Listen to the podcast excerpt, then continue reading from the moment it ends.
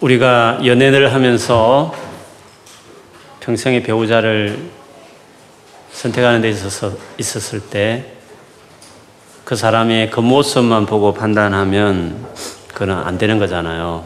예를 들면 외모가 어떤지 혹은 그 사람이 돈을 잘 버는 사람인지 집안이 좋은지 이런 것만 물론 조금 참조해야 되지만 그것보다 더 중요한 것은 진짜 이 사람의 댐댐이가 어떤 사람인가 그 사람 속을 아는 게 중요하죠.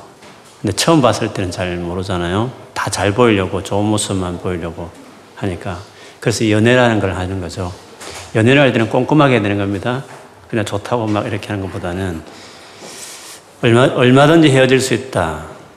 가능성을 확실히 가지고 잘 살피는 것이 그게 지혜로울 것입니다. 그리고 공동체 안에서 이미 검증되어 있는 것들이 나, 타나니까 이왕이면 공동체 안에서 그 사람이 주변 사람이 어떻게 보고 있는가를 어떻게 그동안 보여졌는가는 속일 수 없으니까 어, 주변 사람을 통해서도 공동체 안에서 이제 드러나는 이 모습이 또 진짜 모습일 수 있으니까 그런 등등이 이제 그 사람이 댐댐이를 아는 게 그게 사람을 참 사귀고 알아가는 데 중요한 것 같습니다. 우리 하나님과의 관계도 그런 것 같아요. 하나님을 알아가는 데 있어서 하나님이 누군지 어떻게 알 수 있을까요? 가장 확실한 것은 성경을 아는 것이 제일 좋겠죠. 왜냐하면 하나님 당신의 속에니까. 그리고 한 며칠 자기를 보여주신 게 아니라 이 성경의 역사만큼 하나님께서 어떻게 말했으며 어떻게 일했으며 어떻게 관계 맺어왔는지를 그 수천 년의 역사를 그대로 정말 현실적으로 기록했기 때문에 그 하나하나를 살펴보면 아, 하나님 이런 분이구나 이런 것을 알 수 있습니다. 성경 덮어놓고 그냥 기도만 하고 자기 생각으로 열정으로 종교심으로만 교회 다니면 믿음이 안 자라죠. 때로는 믿음이 자란 것 같기도 해요. 뭐 체험을 하면 기도하는데 뭐 하얀 것이 보인다든지 빛을 봤다든지 막 이렇게 하면 한 몇 달은 또 그렇게 신앙생활 할 수 있지만 그런 식으로 신앙생활 할 수 있는 게 아니죠. 하나님이 누군지를 하나님의 댐댐이라고 말하는 그 하나님이 어떤 분인지를 아는 게 정말 중요합니다. 그래서 성경을 아는 것은 제일 신앙을 기복 없이 단단하게 이렇게 세울 수 있는 겁니다. 신앙이 왔다 갔다 하고 막 이렇게 들쑥날쑥 하는 사람들 다 특징이 있습니다. 성경을 몰라요. 하나의 말씀이 그 사람에게 없는 것을 볼 수 있습니다. 그때 모태 신앙인들이 밋밋한 것 같아도 안정감이 있는 이유는 들은 게 있거든요. 그래도 이렇게 하나의 말씀이 있으니까 생각이 있으니까 그래도 그게 안정감을 가져다 주는 것도 거기에 있는 것입니다. 근데 여러분 성경을 우리가 열심히 보는데 성경을 보더라도 성경을 외모로 보면 안 됩니다. 사람을 볼 때 외모를 보면 안 되듯이. 성경을 보더라도 그 성경이 하나님에 대한 모습인데 그 하나님의 마음을 하나님의 그 어떠함을 성경을 통해서 캐치해야 그게 진짜 성경을 보는 거거든요. 예수님, 하나님이 7일 동안 천지 창조했는데 그 7일 동안 뭐 창조했는가 그 외우는 게 뭐 그렇게 중요하겠습니까? 물론 그거는 좀 알아야 되죠. 그 넘어서야 된다 이 말이죠. 족장들이 순서를 안들 그게 뭐 그리 대단하겠습니까? 그걸 넘어서야 하는 거죠. 성막의 구조에 대해서 공부 열심히 한들 그게 무슨 우리 삶에 직접적인 관련이 되겠습니까? 그걸 넘어서야 되는 거죠. 성경을 볼 때. 이스라엘의 열왕들, 왕들을 쫙 깨뚫고 그가 무슨 일을 했든, 했는지 그 왕에 대한 기록을 다 내가 이해한다 한들 그게 무슨 소용이 있습니까? 그걸 넘어서야 하는 거죠.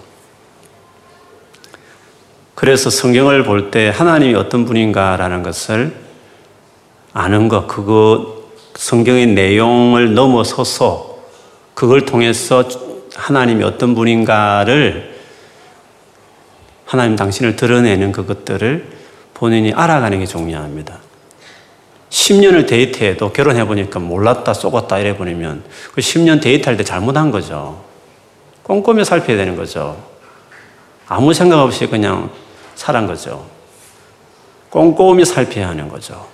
됨됨이를 봐야 하는 거거든요. 사람도 그렇듯이 하나님도 그런 것입니다.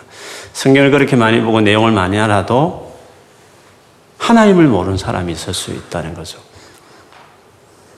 신약의 바리새인들이 그랬습니다. 성경을 달달 외워도 하나님 마음을 모르는 뜻을 모르는 입은 나를 존경하나 마음은 떠나 있다 했던 그런 식으로 신앙생활도 할 수 있는 겁니다. 구약의 율법이라는 하나님의 계명이 많고 하나님의 그, 그 당신의 그 성품의 반영이라고 할 수 있는 많은 계명들이 있잖아요. 근데 여러분, 뭐 예를 들면 성막의 그뭐 십계명이 뭐며, 뭐 시민법이 어떤 것이며, 뭐 정결 예식이 뭐며, 뭐 이런 율법에 대한 많은 가르침이 있죠. 그런데 문제는 그거를 내용을 다 알아요. 숙지도 해요. 무슨 뜻인지 알아요. 일곱 제사 말하라면 다 설명도 할 수 있어요. 절기들, 그 좀 복잡하게 보이는 절기들도 설명하라면 다 할 수도 있어요. 그런데 문제는 그 모든 율법이 하나님의 마음에, 하나님의 성품의 반영이기 때문에 그 컨텐츠를 넘어서서 하나님 누구신지를 알아가는 것이 되어야 성경을 제대로 아는 것이 되겠죠. 그 과정에서 제일 중요한 게 묵상이죠, 묵상. 묵상은 하나의 마음을 얻는 거거든요. 성경 교훈 찾기 하는 게 묵상이 아니고 하나의 마음을 이제 얻는 게 중요해요. 근데 그 마음 얻는 것이 참 어렵고 주님 앞에 주님이랑 그분 관계성 안에 이제 겸손하게 엎드려야 얻을 수 있는 거고 기도를 많이 해야 하나의 마음을 얻을 수 있습니다. 그래서 묵상은 기도하는 겁니다. 머리 굴려가면서 이렇게 분석하면서 뭐 깨닫는 지적인 작업이 아니라 하나님과의 교감 속에서 하나님이 당신의 마음을 쑥 집어넣는 게 그게 묵상이거든요. 그 묵상은 지적인 노력도 아니고 어떤 뭐 공부하고 학습하는 의미가 아니라 기도하면서 성령이 역사해야 되는 시간이 이제 묵상이라고 이야기할 수 있습니다. 여러분, 율법의 중요한 게 뭡니까? 율법을 통해서, 예를 든다면, 성경 예를 들면, 율법을 통해서 하나님이 자기가 어떤 분인지를 드러냈는데 그 율법을 열심히 공부하고 율법을 열심히 지키려고 했던 사람들은 그 바리새인들은 사실 그걸 몰랐어요. 예수님 이런 말씀을 하셨죠. 11조 하나 예를 들어서 마태복음 23장 23절에 보면 화 있을진저 외치가는 서기관들과 바리새인들이여 너희가 박하와 회양과 근처의 11조는 들이되 율법에 더 중한 바 정의와 긍휼과 믿음은 버렸도다. 그러나 이것도 행하고 저것도 버리지 말아야 할지니라. 여기서 율법에 더 중한 바를 정의와 긍휼과 믿음이다 이렇게 말했어요. 그런데 율법을 아무리 뒤져봐도 이 세 가지는 없습니다. 정의라는 아주 공평한 영어로 보면 justice죠. 긍휼, 멀시, 어떤 사람에 대한 많은 공유람, 이거를 다른 단어로 하면, 우리로 하면 공의 이렇게 할 수 있습니다. righteousness 비슷하죠. 신실한 관계, 관계 속에서 책임감, 책임감 있게 헌신하고 희생하는 거, 이거 righteousness거든요. 긍휼,라는 말을 공의, 정의, 성, 우리 한글은 막 헷갈리게 돼 있는데, justice는 우리 보면 공이란 말이 공평하다는 의미가 들어가야 되니까 저스티는 공이라고 해석하면 더 좋을 것 같고 의 이렇게 할때 라이츠너스는 정의 이렇게 말하면 더 좋을 수도 있을 것 같아요. 근데 우리 한글 성경에 이렇게 막 섞여 있으면 영어 성경은 아주 클리어합니다. 어쨌든 딱 일편단심 흔들리지 않고 친하다고 두둔하고 마음에 안 든다 했어요. 그냥 싫어하고 이런 거 말고 딱 일편단심. 어, 그게 저스티스죠. 그리고 멀시는 정말 가진 것을 헌신하는 희생, 사랑 이런 의미가 있고, 그 다음에 믿음, 믿음은 하나님과의 관계성 안에서 우리 갖는 태도거든요. 두 개는 인간관계에서 필요한 태도고 하나는 하나님과 관계성에 필요한 이세 개로 정의, 긍휼, 믿음 이렇게 이거는 율법의 그 뭡니까 스피릿입니다. 그러나 여러분 율법 내용을 출애굽부터 신명기까지 율법이 쭉 펼쳐져 있잖아요. 그걸 아무리 읽어도 이 세 가지 단어를 나오지 않습니다. 이거는 묵상에서 나오는 겁니다. 예수님이 율법 전체를 묵상했을 때 하나님의 됨됨이, 하나님의 캐릭터가 반영된 건데 율법 전체 규정 안에서 그거를 이 세 가지로 예수님은 뽑아낸 거죠. 성경을 볼 때 그런 이런 정의, 긍휼, 믿음이란 이런 것들을 뽑아내는 게 이제 말씀을 진짜 보는 거거든요. 미가서도 똑같이 말했습니다. 미가서 보면 내가 무엇을 가지고 여호와 앞에 나아가며 높으신 하나님께 경배할까? 내가 번제물로 1년 된 송아지를 가지고 그 앞에 나아갈까? 여호와께 천천의 순양이나 만만의 강물 같은 기름을 기뻐하실까? 내 허물을 위하여 내 마다들을 내 영혼의 죄로 말미암아 내 몸의 열매를 드릴까? 사람아 주께서 선한 것이 무엇임을 내게 보이시다니 여호와께서 내게 구하시는 것은 오직 정의를 행하며 인자를 사랑하며 겸손하게 내 하나님과 함께 행하는 것이 아니냐. 이 세 가지 여기도 말했거든요. 정의를 행하며 영어 보면 justly 인자를 사랑하며 멀시 겸손하게 내 하나님과 동행하는 이거는 앞에 말 믿음과 똑같은 것입니다. 하나님과 하나님이 신뢰하는 의지하는 태도니까 이게 율법의 세 가지를 정리한 거거든요. 놀라운 거죠. 성경을 볼 때, 뭐 아까, 아까 말한 것처럼 뭐, 개개 율법의 여러 가지 디테일한 내용을 안다고 해서 성경을 많이 안다고 한다는 것은, 그거는 그냥 기본입니다. 그건 당연해야 되는 겁니다. 거기서 깊이 묵상해서 성경에 나와 있지는 않지만 거기서 흐르는 내면에 흐르는 강물처럼 보여지니까 그게 하나님의 성품이 보이는데 정의가 보이고 인자가 보이고 하나님과의 관계성 안에서 믿음으로 겸손하게 살아가는 것을 율법 전체에서 말하는구나. 율법 전체의 정신을 이렇게 하나님의 캐릭터를 딱 캐치할 정도가 되는 것이 그게 이제 성경을 안다. 이렇게 말할 수 있는 거죠. 성경을 정리할 때, 구약 성경을 정리할 때, 바울은 또 이렇게 정리를 했어요. 로마서 13장 9절에 보면, 간음하지 말라, 살인하지 말라, 도둑질하지 말라, 탐내지 말라 한 것과 이 외에 다른 계명이 있을지라도 내 이웃을 내 자신과 같이 사랑하라 하신 그 말씀 가운데 다 들어, 들었느니라. 내 이웃을 내 몸처럼 사랑하라 그 말 안에 다 들어 있다는 거예요. 모든 계명이. 이것도 아주 통찰력이거든요. 성경을 보면서 그걸 깨닫는 건 나는 통찰력이죠. 그렇게 율법을 많이 보고 성경을 많이 외우고 달달 했는데 바리새인들 보면 이웃 사랑이 없잖아요. 조항 때문에 뭐 병을 고치니많이 안식일에 왜 그렇게 하니많이 긍휼도 없는 왜 세리들하고 어울리니많이 아주 판단하고 정제하고 꼬장꼬장하고 긍휼과 사랑, 넓은 마음이 없는 거죠. 근데 성경을 많이 안다고 하는 친구들 가운데 아주 판단 잘하고 정제하고 할 때마다 시비 걸고 막 삐딱하고 막 그 품어줄 줄 모르고 이런 사람들 있잖아요. 성경을 잘 모르는 거거든요. 성경을 진짜 안다고 한다면 그 성경이 이웃을 내 몸처럼 살아가라는 그것이 그 놀라운 물질구 속에서 모든 계명이 있다는 것을 알게 되는 거죠. 바울은 그렇게 율법 전체를 종합했어요. 갈라디아서 5장 14절로 똑같이 말해요. 온 율법은 내 이웃 사랑하기를 내 자신과 같이 하라 하신 한 말씀에서 이루어졌나니. 그렇게 이야기했습니다. 이게 이제 성경을 아는 거죠. 성경의 내용을 넘어서서 하나님의 마음을 아는 거. 이게 성경을 볼 때 중요하고 그거는 그렇게 하나님을 이해하는 겁니다. 서도에 좀 길었지만 오늘 본문을 보면서도 마찬가지예요. 오늘 본문을 볼 때에도 하나님의 마음을 이제 어떤 본문을 보든지 하나님의 마음을 아는 게 중요한 거잖아요.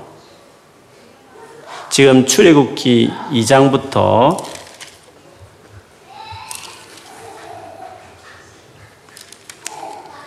아니 3장부터 보면 이제 모세를 하나님이 콜링하고 지금 오늘 본문에까지 이 긴 장을 통해서 모세와 하나님과의 대면이 있었어요. 그 다음에 모세가 드디어 애굽으로 이제 드디어 내려가거든요. 우리 같으면 하나님 한번 만나서 말씀하면 그냥 순종할 것 같은데 초신자도 아니고 모세는 이렇게 오래오래 하나님과 논쟁하듯이 이렇게 씨름하다가 드디어 오늘 본문에 이제 애굽으로 내려가는 장면이 나옵니다. 이 3장 오늘 4장까지 이어오면서 우리가 볼 수 있는 하나님의 마음, 하나님이 어떤 분인가 하는 것을 표면에 나타난 내용을 넘어서서 하나님 누군지를 좀 생각해 보기 시작하면 하나님은 크게 이 본문에서 두 가지 정도로 저 개인적으로는 하나님 이런 분이다는 생각을 해요. 하나는 하나님은 온 인류를 구원하고자 하는 그 영혼을 구원하고자 하는 하나님의 그 열정이 너무 대단하다. 집요하다.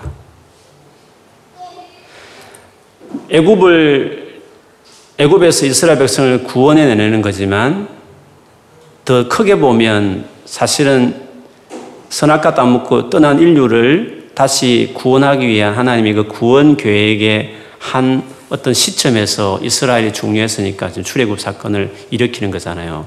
근데 성경 전체를 볼 때에 하나님께서 잃어버린 당신의 자녀를 구원하고자 하는 그 의지가 집요하다. 절대 포기할 수 없는 하나님의 큰 열정이라는 것을 어, 성경을 통해서 볼 수 있는데 특별히 오늘 출애굽기 3장부터 시작된 모세와의 대화 속에서도 지금 그것을 더 알 수 있습니다. 하나님께서 우리를 당신의 백성 혹은 당신의 자녀 삼겠다 하는 것은 하나님의 우리를 창조하기 전부터 계획이셨습니다. 확실한 것은 에베소서 1장 5절에 나오지만 창세 전에 즉 세상을 창조하기 전부터 하나님은 예수를 말미암아 예수 안에서 우리를 자기 아들들 삼기로 예정했다고 되어 있거든요. 그러므로 하나님은 우리 사람을 향한 원 계획이 우리를 만들기 전부터, 아니 세상을 만들기 전부터 우리 인간은 당신의 아들들을 삼겠다라는 것이 하나님의 마음이셨어요. 그런데 아들들이기 때문에 다른 피조물하고 다른 것은 완전한 자기 같은 완전한 자유를 주어야 아들답거든요. 완전한 자유를 주지 않는데 아들이라고 말할 수 없죠. 피조물이야 정도 해야 되죠, 피조물. 당신, 당신의 자식이 된다는 것은 자기와 같은 완전한 자유를 주어야 그게 자녀다운 것입니다. 그래서 완전한 자유를 주셨기 때문에 완전한 자유라는 것은 타락의 여지가 있어야 되는 것인데 타락 안 해야 되지만 안 해야 돼, 안 하기를 간절히 바랬지만 그 자유가 너무 완전하다 보니까 결국 그들이 하나님을 떠나게 되는 일들이 있죠. 하나님은 그거를 가슴 아프지만 그거를 보셨고 그래서 예수 그리스도를 통해서 구원을 하시겠다는 계획을 창세전부터 하신 거죠. 물론 뭐 완전한 자유를 안 주셨으면 타락할 필요도 없고 예수도 죽일 필요도 없고 피조물 중에 자녀도 삼을 필요도 없고 그냥 하나님 외에 삼일체 외에 모든 건 다 피조물로 만들어 버리면 되는 것이지만 당신이 그 피조물 중에 유독 인간은 자기 형상대로 지어서 당신의 아들을 삼겠다 했기 때문에 그 계획을 이루려면 그 아들 되는 자녀 되는 자들에게는 자기와 같은 완전한 자유를 줄 수밖에 없고 주어야 마땅하고 그 자유가 완전하다 보니까 타락할 수 있는 여지가 있어야 되는 거죠. 그렇게 안 됐으면 좋겠는데 주님 보시니까 타락하는 것이 보여졌고 그래서 예수를 통하여 구속을 창세전부터 계획하셨죠. 그럼 그 모든 수고와 희생과 그 복잡한 것들을 감수하면서 그렇게 할 이유가 있는가? 있죠. 피조물 중에 자기 자식을 삼을 수 있는 그 놀라운 일들 이루기 위해서는 어, 그 일을 감행하신 거죠. 이 마음을 여러분 이해 못하시면 좀 더 묵상을 해보세요. 어쨌든 하나님이 우리를 당신의 아들과 자녀 삼겠다는 것은 창세전부터 계획이셨습니다. 그리고 가슴 아프게도 그 자, 완전한 자유를 가지고 그들이 하나님을 범죄했고 떠났잖아요. 그 떠난 이후에 다시 우리를 구원하겠다 하신 그 하나님의 계획은 바뀔 수가 없습니다. 그건 포기할 수 없는 일입니다. 그래서 창세기부터 요한계시록 전체에 보면 하나님이 우리를 구원해내겠다고 하시는 그 의지는 너무 놀라운 것입니다. 출애굽만 봐도 400년의 어떤 종, 긴 애굽에서의 생활 동안 또 하나님은 400년이 짧은 시간 아니거든요. 족장 시대까지 치면 그 앞에 치면 엄청난 시간 아닙니까? 수많은 사람이 죽고 떠났지만 하나님은 그 계획대로 어김없이 나타나셔서 그 약속을 진행하고 있고 그 약속을 이루기 위해서 족장들과 약속 맺으셨고 이제는 모세에게 그것을 하기 위해서 설득하고 있는 이 하나님의 모습 속에서 하나님께서 우리를 구원하고자 하는 그 열정이 얼마나 대단한가 그 하나님 마음이 이제 이런 긴긴 설득 속에서 하나님이 그 집요한 당신의 그 우리를 향한 구원코자 하는 열정을 엿볼 수 있다는 것입니다. 그래서 성교라는 것은 하나님의 마음입니다. 성교가 아직도 마음에 다가오지 않는 사람은 저는 하나님 모르는 사람이라고 생각합니다. 성교라는 뭐 정의를 뭐, 뭐, 예를 들면, 정말 원인류를 구원하고자 하는, 떠난 우리를 구원하고자 하는 그 하나의 마음이 성교잖아요. 근데 이것이 마음에 다가오지 않는 사람, 그 개인 신앙, 내 혼자 예수 믿고 구원받고 천국 가고 내가 지금 하고 있는 일이나 공부나 가정이나 좀 잘 됐으면 좋겠고 이런 아주 개인적인 여기만 딱 막 갇혀가지고 하나님 그 도와주시고 안 도와주시고 아, 도와주셔야 되는데 내 진로 열어주셔야 돼 이런 생각만 하고 하나님께서 온 열방 안에 온 땅을 향하여 당신의 백성들을 구원하겠다는 이 뜨거운 하나님 마음이 자기를 가슴이 흥분이 안 되고 있다고 한다면 전 주님을 잘 모르는 사람이라고 생각해요. 주님 이런 분이신데 성경에서 이렇게 놀랍게 성경 전체 이야기가 사실은 이런 구원을 위해서 진행하고 있는 이야기잖아요. 근데 이게 내 가슴에 불타지 않는다고 한다는 것은 하나님 관계가 저는 어수룩하다고 생각해요. 그래서 하나님의 그, 그 뜨거운 그 영혼을 구원하게 된 열정이 여기서 이제 보여진다는 그 한 가지. 두 번째는 하나님께서 그 놀라운 뜻을 이루어 가는 데 있어서 반드시 믿음의 사람을 준비시키고 그 믿음의 사람을 통해서 당신의 뜻을 이루고 싶어 하신다라는 것이 하나님이 변함없는 원칙이에요. 사실 이 모세 붙들고 이렇게 12, 이렇게 오랜 시간 끌 필요 없거든요. 뭐가 하나님 아쉬워서 모세를 가지고 이렇게 가라 말라 뭐 어떻게 하라 이렇게 지금 시간 끌 이유 없는 거잖아요. 하나님 뭐 능력이 없습니까? 뭐 그 이스라엘 백성 끄집어내는 거 그거 어렵지 않거든요. 근데 왜 이렇게 하나님은 이 모세 한 사람 붙들고 이렇게 시간을 보내고 설득하고 그리고 이 모세를 개인적 훈련, 어, 준비시키기 위해서 광야 40년을 또 미디안에서 보내고 또 80년 투자하고 또 성경의 인물들 다 보면 그렇지 않습니까? 하나님은 당신이 혼자 충분히 일할 수 있지만 하나님은 당신의 그 일을 반드시 우리 사람들 가운데 당신을 신뢰하는 믿음의 사람으로 세운 다음에 그 사람을 통해서 아니 그 사람과 함께 하나님 또그 그 사람과 함께 언제나 함께 한다 약속을 늘 하잖아요. 함께 하시면서 그 사람을 통해서 당신의 그 놀라운 일들을 항상 같이 하기를 원하시는 것이 하나님의 일관된 마음이세요. 그래서 어떤 경우에는 우리가 준비 안 돼 있으면 하나님이 일을 안 해요. 그게 그래서 어떤 지역에는 부흥이 있고 어떤 지역에 부흥이 없는 이유는 그 사람 때문에 그래요. 우리의 역할이 중요하다는 거예요. 하나님은 스스로 하실 수 있지만 스스로 안 하시고 처음부터 우리를 덜러리로 우리를 만들지 않으셨어요. 처음부터 하나님 우리를 덜러리 동업자로 우리를 하나님 처음부터 만들지 않으셨어요. 진짜 우리를 동업자로 생각하셨어요. 진짜 동역자예요. 니는 그냥 자리만 차지해. 내가 다 일할게가 아니라 하나님은 처음부터 우리를 만드실 때부터 비록 타락해서 여러 가지 행편없이 되어서도 하나님은 당신의 그 놀라운 그 엄청난 잠 못 이룰 만큼 반드시 이루고 싶은 그 뜨거운 열정이 있는 일이지만 그것을 혼자 하지 않으시고 수많은 세월이 흐르고 수많은 사람이 죽고 떠나가도 그 변함없는 뜻을 이루어 가시지만 그 뜻을 언제나 하나님은 자기를 신뢰하는 어떤 믿음의 사람을 준비시키고 그 믿음의 사람을 통해서 그 믿음의 사람과 함께 당신의 뜻을 이루어가고 싶어 하시는 것. 그게 하나님의 마음입니다. 여러분 가정에 뭔가 하나 역사 일어나려면 여러분 가정에 누가 믿음의 사람이 있어야 돼요. 뭐 하나님이 뜻대로 하세요.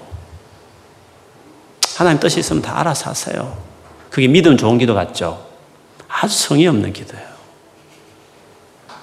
내 없이 하나님 알아서, 하나님은 주권자였으니까 하나님 알아서 다 하세요. 이런 식의 기도 있잖아요. 아니에요. 다 간정을 들어보세요. 생명 걸고 헌신한 믿음의 사람들이 부흥의 어떤 역사든지 어떤 가인, 개인이든지 가정이든지 회사든지 교회든지 간에 물론 하나님의 긍휼 당연히 긍휼 있죠. 하나님이 하나님이 다 하신 거 맞죠. 그러나 하나님이 다시지만 그 일에 반드시 주님은 동역자를 세워요. 한인 사람이든 두 사람이든지 간에. 그래서 하나님은 우리 제외시키고 니는 간판이야. 니는 그냥 덜러리야. 내가 다 알아서 할게. 그렇지 않습니다. 내가 바뀌지 않으면, 내가 믿음으로 취하지 않으면, 내가 주님 앞에 믿음으로 반응하지 않으면 주님은 일을 안 하세요. 이 일을 안 한다는 의미가 아무것도 안 한다는 의미가 아니라 포지티브한 일을 안 한다는 걸. 뭔가 좋은 해프닝을 일으키는 일들을 안 하시고 오래 참으시든지 아니면 믿음 훈련시키는 뭐 그런 작업을 하시든지 아니면 매를 두고 징계하는 일을 해서 정신 차리게 하는 일을 하든지 간에 그런 일은 하실 수 있죠. 계속 일하시죠. 그런데 주님을 정말 딱 신뢰하고 믿음으로 사는 사람이 되기까지는 내 개인에게, 내 가정에 역사할 수 없어요. 주님은 나를 제쳐놓고 요즘 뭐죠? 뭐 정치권에 한때 유행했잖아. 파싱, 뭐 코리아, 뭐 이런 뭐 말이 있었잖아요. 뭐, 뭐 제쳐놓고 그냥 막 하는 거 있잖아요. 우리를 제쳐놓고 주님 일하지 않으세요. 그런 점에서 하나님도 중요하지만 그 하나님을 신뢰하는 우리들도 중요해요. 여러분이 정말 중요해요.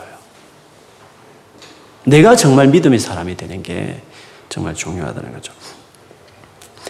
그 마태복음 16장 16절 이하에 보면 베드로 요한의 고백한 이후에 교회에 대한 말씀을 하시면서 이런 말씀을 하셨어요. 내가 천국 열쇠를 내게 주리니 내가 땅에서 무엇이든지 매면 하늘에서도 매일 것이요 내가 땅에서 무엇이든지 풀면 하늘에서도 풀리리라 이렇게 하셨어요. 교회에게 한 말인데 교회가 만일에 교회는 땅에 있잖아요.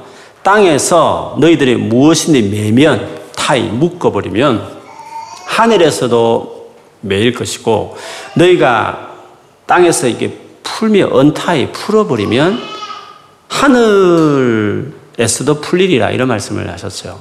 자 여기서 보세요. 누가 지금 주도하고 있는지를 보세요. 하늘이 주도하고 있습니까? 땅이 주도하고 있습니까? 어디가 어디를 따라가고 있느냐는 거죠. 하늘이 땅을 따라가는 것이에요. 하나님은 교회를 따라가요. 교회여 하늘을 보지 마라. 하늘이 교회를 본다는 거죠. 뭐 이 말은 뭐 하나님 보지 말고 기도하지 말라는 의미를 말하는 건 아닙니다. 놀라운 거죠. 하나님께서 그렇게 우리를 비중 있게 여기신다는 거죠. 네가 풀면 내가 따라서 내가 팔로우 하겠다 교회. 하나님이 내가 말한다. 나는 교회를 팔로우한다. 교회가 풀면 나도 푼다. 교회가 묶으면 나도 묶는다. 그래서 교회가 죽으면 거기에 하나님 역사가 죽는 겁니다. 그래서 교회가 중요한 거. 여러분이 중요하다는 거거든요. 이게 하나님의 중요한 원칙이죠. 그래서 하나님은 이 원칙대로 처음부터 우리를 덜러리로 삼으시 않고 아들로 여기셨고 처음부터 우리를 동역자로 여겼기 때문에 타락에서도 이 원칙대로 항상 사람을 찾아오고 사람을 부르고 내가 할 테니까 그러나 덜러리로 내가 너를 부르지 않는다. 네가 나를 믿어줘야 된다. 네가 못 믿는다. 그럼 나 일할 수 없다. 믿음이 생길 때까지 80년을 내가 기다리면 기다렸지. 네가 기다려도 기다려도 믿음 없으니까 제쳐버리고 에이 내가 할게. 하나님 그렇지 않으신다는 거죠. 시간이 오래 걸리더라도 믿음을 키우고 또 세워서 나를 신뢰하는 내 말에 순종하는 동역자가 되었을 때 같이 어깨를 딱 어깨 동무하면서 하나님을 나를 정말 동역자 여기시고 나와 같이 당신의 뜻을 행하는 거죠. 그래서 때로는 우리가 믿음이 준비 안 됐기 때문에 하나님 우리 가정에 일하고 싶어도 일하지 못하는 거예요. 내 삶에 하나님 일하고 싶은 영역이 많은데 내가 믿음 없이 반응하니까 일할 수 없는 것들이 많이 있는 거예요. 하나님 내 보지 말고 하나님 알아서 좀 복을 주세요. 알아서 좀 역사하세요. 알아서 뭔가 좀 일을 해줘. 이렇게 말하잖아요. 그게 믿음 없는 기도예요. 그거는 하나님 마음 안 맞아요. 하나님, 물론 하나님 그렇게 할 수 있지만 하나님이 그렇게 안 한다는 게 중요해요. 왜? 하나님 우리를 중요하게 생각하세요. 난 끝까지 너를 덜러리를 취급하지 않을 거다. 일이 좀 늦어지더라도 나는 너부터 세운다. 그렇게 하는 거죠. 내가 믿음으로 끝까지 안 세워진다? 그러면 주님은 끝까지 가는 거죠. 끝까지 기다리는 거죠. 드디어 모세가 하나님의 그 설득에 당합니다. 드디어 이제 가겠다고 말하죠. 동역자의 길을 가겠다고 말했어요. 그때부터 출애굽이 시작되는 겁니다. 모세가 안 가면 출애굽은 안 되는 겁니다. 모세 없어도 하나님 알아서 출애굽 시킬 것이다? 안 합니다. 알아서 안 합니다. 모세가 가야만 출애굽을 하는 겁니다. 하나님이 출애굽 시키지만 하나님 모세라는 이 믿음의 사람과 함께 하고 싶어 했고 모세가 가야만 출애굽 사건이 일어나는 거죠. 우리 가정에 뭔가 역사를 하려면 여러분 가정에 믿음의 사람 한 사람 있어야 됩니다. 누구든지 간에. 아니면 우리 집에 없으면 옆, 옆집에 있는 근사님 우리 집을 위해서 금식하며 기도하는 분이 있든지 간에. 어떻든 누군가가 우리 집안을 위해서 뭐 하려면 누군가가 사람이 있어야 되는 거예요. 그 일을 위해서 하나님 같이 동행할 수 있는 사람이 반드시 있어야 됩니다. 이웃집 근사님께 맡기지만 우리가 해야죠. 우리 집안 일은. 그렇지 않습니까?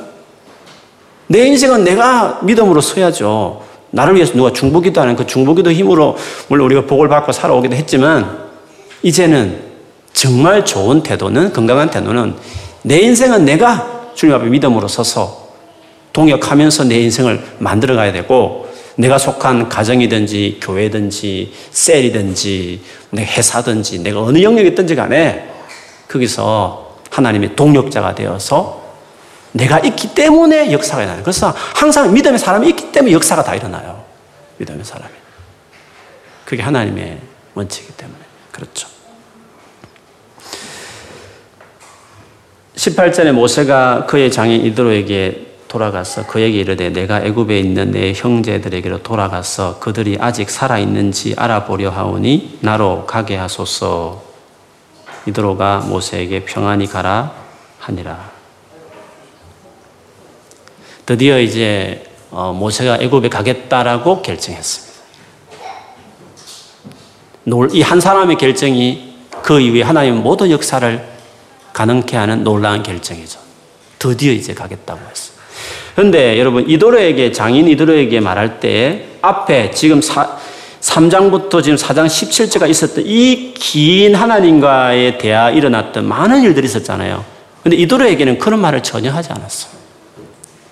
지팡이 던져서 한번 뱀을 바꾸는 것도 한번 보여줄 만한데 그것도 안 했어요.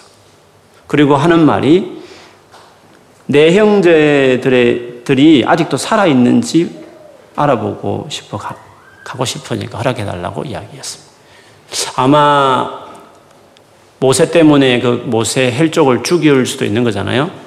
생존에 대해서 의심돼, 걱정이 될 정도로. 그렇게 이야기했어요. 왜 모세는 이 놀라운 자기가 받은 이 비전, 이 놀라운 일들을 장인 이도로에게 말하지 않았을까? 이도로가 이해할 수 없기 때문에. 자기도 받아들이기 힘드는데 이도로가 이해를 하겠습니까? 믿음이 별로 없는 이 이도로에게 이도로 장인, 장인이 이해할 수 없죠. 여러분, 우리가 주님 의 뜻대로 살고자 할 때 사람에게 다 동의를 구할 수 없습니다. 동의하는 사람이 많으면 좋죠. 동의하는 사람이 많으면 성숙한 거죠. 예수님이 십자가 지는 그 한 가지 말씀을 제자들이 이해를 못했어요. 내가 할 말이 많으나 아직은 너희가 아니다. 성령이 오면 이해할 거다. 때가 되면 알게 될 거다. 이런 말씀하시면서 설명을 잘 안 하시잖아요. 왜? 이해할 수 없다는 거예요.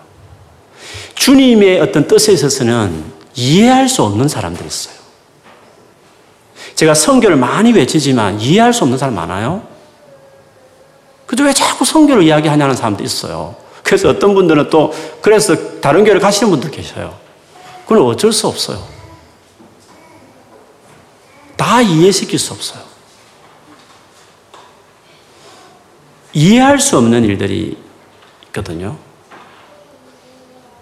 믿음이 어리면 하나님을 아는 지식이, 그 지, 이게 많은 지식이라는 것은 마음을, 하나님 마음을 아는 지식을 말해요. 그 아는 지식이 작으면 하나님이 우리에게 주신 부르심, 하나님 나라, 그 나라, 그 나라 의에 대해서 나누어도 그걸 이해할 수 없는 사람들이 있어요.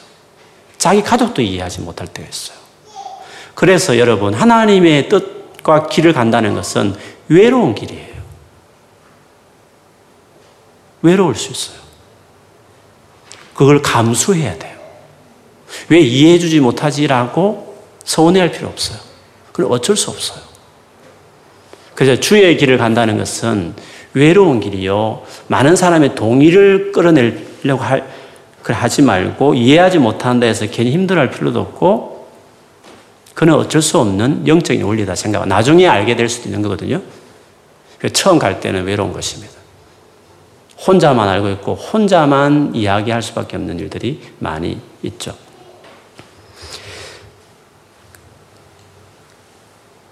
(19절에) 여호와께서 미디안에서 모세에게 이르시되 애굽으로 돌아가라 내 목숨을 노리던 자가 다 죽었느니라 하나님은 알아요. 세상 사람들 가까이 있는 장인 같은 가족도 나중에 자기 처도 사실은 몰랐지만 이해할 수 없는 일이지만 모세는 이 주님의 길을 뜻을 깨달았지만 가고자 할 때 다 설명할 수 없는 설명해도 이해할 수 없는 괜히 브레이크만 걸 것 같은 막 여러 가지 말만 힘들게 할 것 같으니까 다 이상 이야기할 수 없죠. 그냥 혼자 가는 거죠. 그런데 하나님은 그걸 아는 거예요.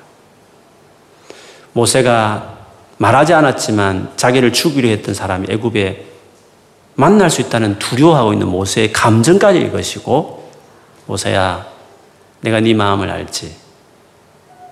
네가 대면할 사람들 걱정하고 있는 거지. 걱정하지 마. 다 죽었다.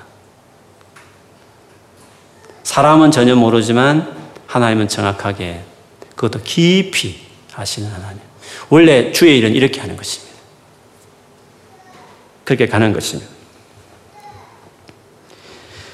20절에 모세가 그의 아내와 아들들을 나귀에 태우고 애굽으로 돌아가는데 모세가 하나님의 지팡이를 손에 잡았다.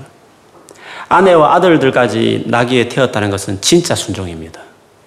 여차해서 힘들면 혼자 도망쳐야지 이렇게 생각했으면 이렇게 할 수 없는 거죠. 완전히 보탈해서 이사를 간다는 것은 결정한 겁니다. 결정하기 전에 뭡니까? 혼자 가는 거죠. 여보 가보고 상황이 안 좋으면 돌아올게 이렇게 하는 사람은 결정하지 않는 거죠. 뒤를 돌아보지 않겠다. 확실히 간다. 이렇게 됐을 때 영국 시민권도 포기하고 완전히 돌아오지 않는다.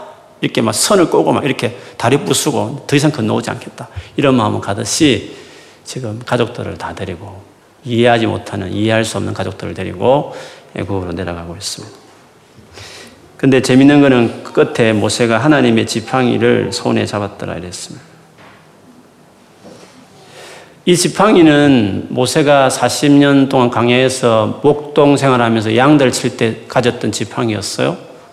근데 어느새 출애굽기는 하나님의 지팡이라고 설명하고 있습니다. 그전에는 뭔데요? 그전에는, 그전에는 자기가 목동할 때 그냥 늘 일상적으로 쓰는 지팡이에 지나지 않았어요.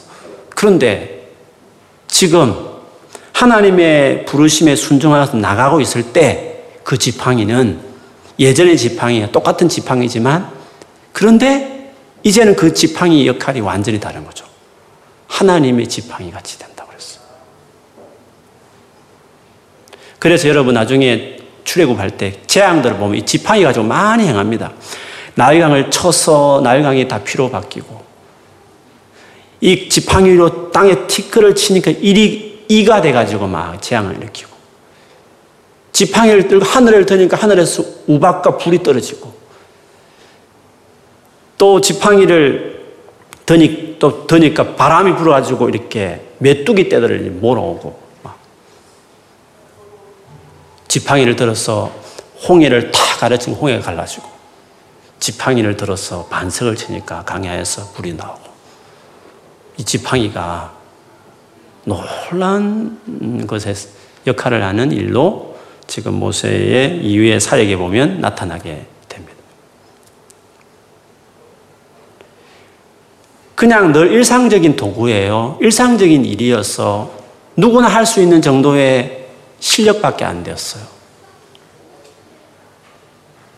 뭐 지팡이가 특별합니까? 뭐 유니크하고 뭐 스페셜하고 뭐 대단한 탁월한 뭔가의 도구입니까? 목동이면 다 가지고 있는 도구지 않습니까? 근데 그 도구 없이도 그냥 하나님 그냥 역사하면 할 수 있는 것이 않습니까? 근데 하나님 꼭그 지팡이를 통해서 가지라고 그랬어. 오늘 본문 바로 앞에 보면 17절 너는 이 지팡이를 손에 잡고 이것으로 이적을 행할지니라고 말씀을 하셨습니다. 그래서 하나님의 지팡이가 된 것이죠. 내 실력이 그냥 에브리지. 내가 세상에서 내가 가진 실력이 에브리지다. 뭐, 특별히 잘날 것도 없고 못난 것도 없고 평범하다.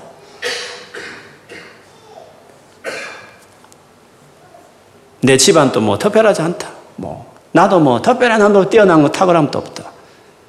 그래도 믿음을 준비한 사람이면 그리고 하나님의 부르심에 우직하게 순종하는 길을 가기 시작하면 그 평범한 그것이 하나님 그거를 들었어요.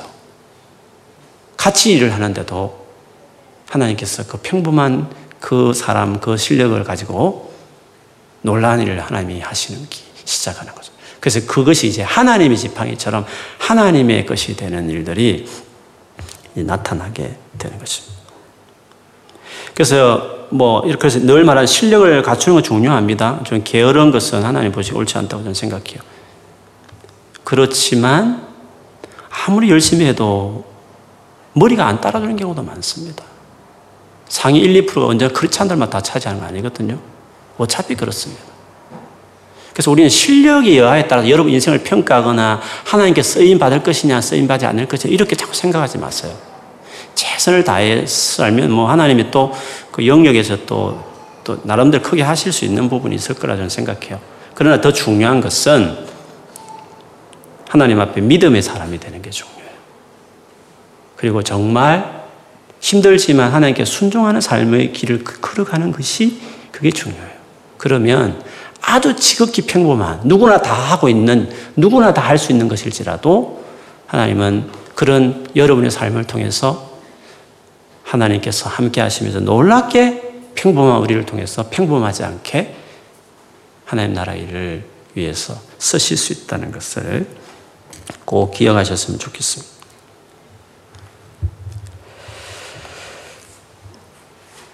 그리고 모세가 출발했을 때 하나님이 21절부터 하나님께서 한 가지 말씀을 하셨어요. 모세 네가 가서 이 지팡이 들고 제일 먼저 이제 바로 앞에 찾아가 왕에게 찾아가 가지고 표적을 행하면서 이스라엘 백성은 내 아들 내 장자니까 나가게 해달라 하나님을 섬기도록 이렇게 말을 하라고 이야기했습니다. 그런데 모세야 바로가 허락하지 않을 것이다 라고 이야기했습니다. 내가 그 마음을 완고하게 해서 여간해서 허락하지 않을 거다. 여기 이 말씀하고 보면 하나님은 바로와 관계없이 하나님이 완고하게 했다 이렇게 말할 수 있지만 출애굽을 계속 읽어보면 알지만 바로 스스로도 되게 완고했어요.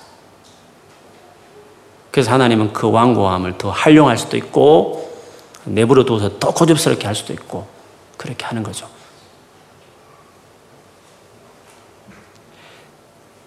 하나님의 일은요, 쉽지 않습니다. 하나님이 같이 가도 하나님 놀란 기적을 행하는 일일지라도 원수가 그거를 쉽게 포기 안 합니다. 열심히 기도했는데, 열심히 순종했는데, 열심히 믿음으로 해보려 했는데, 안 되더라고요.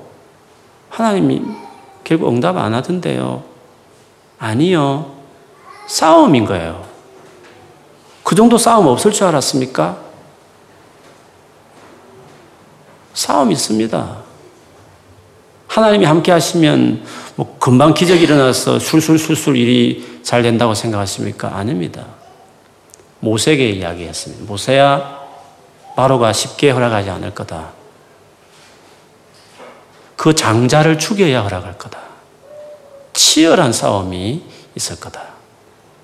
그래서 미리 실망하지 말고 그 마음을 단단히 각오해라 이렇게 하셨습니다. 나중에 갔을 때 실제로 그랬습니다. 근데 모세는 원망을 많하죠. 그런 말을 들었어도 막상 어려움이 오니까 모세가 원망을 했어.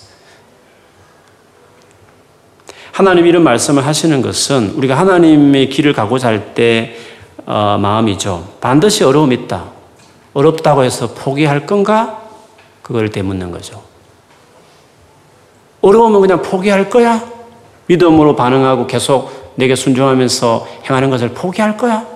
그 좀 힘들다고 그냥 안 할 거야, 그러면? 그런 거죠. 그렇게 하지 말라는 거죠. 원래 그런 거라는 거죠. 사단이 죽이고 멸망시키려고 하는 것이 사단의 목적인데 그걸 그냥 두겠냐는 거죠. 네 개인의 인생과 너 가정과 너 교회의 사역에 그냥 있겠냐는 거죠. 있지, 않아요. 싸울 줄 알아야 돼요. 그런 싸움이 있을 때 그거를 당연하다고 생각해요. 좀 힘들게 여길 때 그걸 당연하게 생각해요. 아, 때려치워버려. 그냥 힘든데. 이렇게 생각하면 안 되는 거예요. 원래 힘든 거예요. 어라이자 하니까 벌써 이렇게 입술이 부러뜨렸잖아. 가지도 않아. 나는 얼어, 입술이 부러뜨려서. 막 신경 쓸 일이 많거든요. 이렇게 그냥. 원래 이 말씀을 보기 전에 오늘 계속 오면서까지 묵상하면서 오기까지는 잘 몰랐어요. 영주가 힘든 거야. arise는 힘든 거야. 간 사람도 힘들 것이고, 있는 사람도 힘들 것이고, 기다림도 힘들 것이고. 아, 힘들고 왜 또 하지? 막 내년에 arise 하지 말까? 막 편안하게. 막 이렇게 그냥 편안하게 예배만 드리고 이렇게. 막 일을, 왜 일을 자꾸 벌리고 막 이렇게 할 수도 있는 거잖아요. 주님의 마음은 힘든 거다. 힘들다가 안 할 거야? 이런 식이죠. 하나님 저에게 주시는 마음이 있어. 주님, 오케이. 그렇죠. 힘들다가 안 하면 안 되죠. 이런 힘든 건 당연하게 여겨야 되죠. 앞으로도 마찬가지. 주의 일은 원래 그렇게 하는 것입니다. 그렇게 진행이 되는 것입니다. 계속 그렇게 하는 것입니다. 그리고 보십시오. 큰 승리를 전쟁에서, 전쟁이 치열할수록 승리는 크죠. 사단이, 그놈이 그냥 있지 않습니다. 나와 내 가정과 우리의 주의 나라의 사역을 그냥 잊지 않습니다. 좀 힘들면 하기 싫고, 좀 힘들면 피해버리고, 좀 힘들면 안 해버리고, 막, 너무 부담스러운 거 너무 힘드니까 늘 피해 다니고. 물론 싸우지 않기 때문에 편안할지 모르지만 그 익사이팅한 하나님 역사를 경험하지 못하는 거죠. 그런 식으로 여러분 자꾸 빼고 다니는 분들 혹시 계시면 절대 그렇게 하지 마세요. 주님께서 어, 반드시 순종하는 자들에게 그렇게 하실 것이라고 말씀하셨습니다. 내 아들 내 장자라 이스라엘 이렇게 부르는 건 놀랍습니다. 이스라엘을 내 장자 내 아들이라 부르는 것은 놀랍죠. 이 같은 예들은 성경에 참 많습니다. 구약만 해도 신명계도 많고 예레미야서도 많고 이사야서도 많고 뭐 호세아서도 있고 막 많습니다. 이거는요 신약에 예수 믿는 우리들이 하나님의 자녀 될 것이라는 것에 대한 예표와 같은 것입니다. 하나님의 이 강렬한 의지, 우리를 구원하고자 하는 의지가 여기까지도 배어 있는 것을 알 수 있죠. 이 놀라운 일을 이루기 위해서 하나님은 힘들게 어, 오셨습니다. 자기 아들을 희생시켰습니다. 하나님이 힘 안 들은 줄 아십니까? 전능하신 하나님인데 그분은 쉽게 쉽게 능력이 많으니까 쉽게 쉽게 고생하지 않고 당신이 일을 했다고 생각하십니까? 모세 한 사람 설득시킨 걸 보세요. 얼마나 힘들게 설득시켰는지. 구약 성경 전체, 신약 성경 전체 역사가 하나님 힘든 이야기입니다. 가장 힘든 것은 자기 아들을 희생시켰습니다. 왜? 우리를 자기 아들 장자 삼기 위해서. 그런데 우리가 좀 힘들다고 그만둡니까? 조금 힘들다고 기도하다가 그만둬 버립니까? 조금 하다가 하던 일 그만둬 버립니까? 조금 하다가 주님이 이걸 그냥 피해버리고 그냥 편안하게 내 혼자 인조이하고 내 공부하고 내 직장이나 다니고 그냥 내 하고 싶은 여가마 다니면서 그렇게 살아갑니까? 언제까지 그렇게 우리가 할 것입니까? 아닙니다. 언제나 쉬운 일은 없습니다. 언제나 쉽게 주의 일이 이루어지는 때는 없습니다. 언제나 치열한 싸움이 있는 것입니다. 어떤 하나님의 역사든 다 그렇습니다. 아직 그런 마음이 각오가 안 되어 있으면 믿음부터 키우십시오. 믿음을 키우십시오. 하나님 앞에서. 하나님 관계에 더 올인해서 믿음을 키우세요. 그래서 마침내 모세 같은 어떤 이 오늘 본문의 이런 때가 여러분에 이루어지길 바라요. 아무도 알아보, 알아주지 못하지만 아무도 말해도 이해할 수 없는 길이지만 혼자 하나님만 알아주는 그 길을 가는 사람들. 그리고 초라하게 지팡이 하나 들고 있지만 세상과 비교했을 때 하나도 탁월함이 없는 사람이지만 근데 하나님과 함께 믿고 실력 없는 나지만 그 엄청난 일들을 향해서 달려가는 이런 용기. 실제 했는데 정말 어려웠습니다. 만만치 않습니다. 진짜 어려운 삶을 했지만 포기하지 않고 끝까지 했을 때 하나님께서 마침내 80년 딱 살고 나서 정리되는 인생 아니습니까? 중간에 힘들었다, 중간에 안 됐다 그런 거 말고 프로세스 다 빼버리고 인생이라는 거는 딱 죽을 때까지 그 전체를 종합해서 승리 이렇게 해야 되는 겁니다. 끝까지 그렇게 가는 겁니다. 그렇게. 그렇게 해서 안식의 날에 들어가는 것이에요. 이렇게 정말 믿음으로 모세의 삶이 나의 삶이 되고 여러분의 삶이 되었으면 좋겠습니다. 그렇게 살아가는 여러분 되기를 주 여러분을 축원합니다. 아멘. 우리 마지막 찬양 오늘 말씀을 생각하면서 좋겠습니다.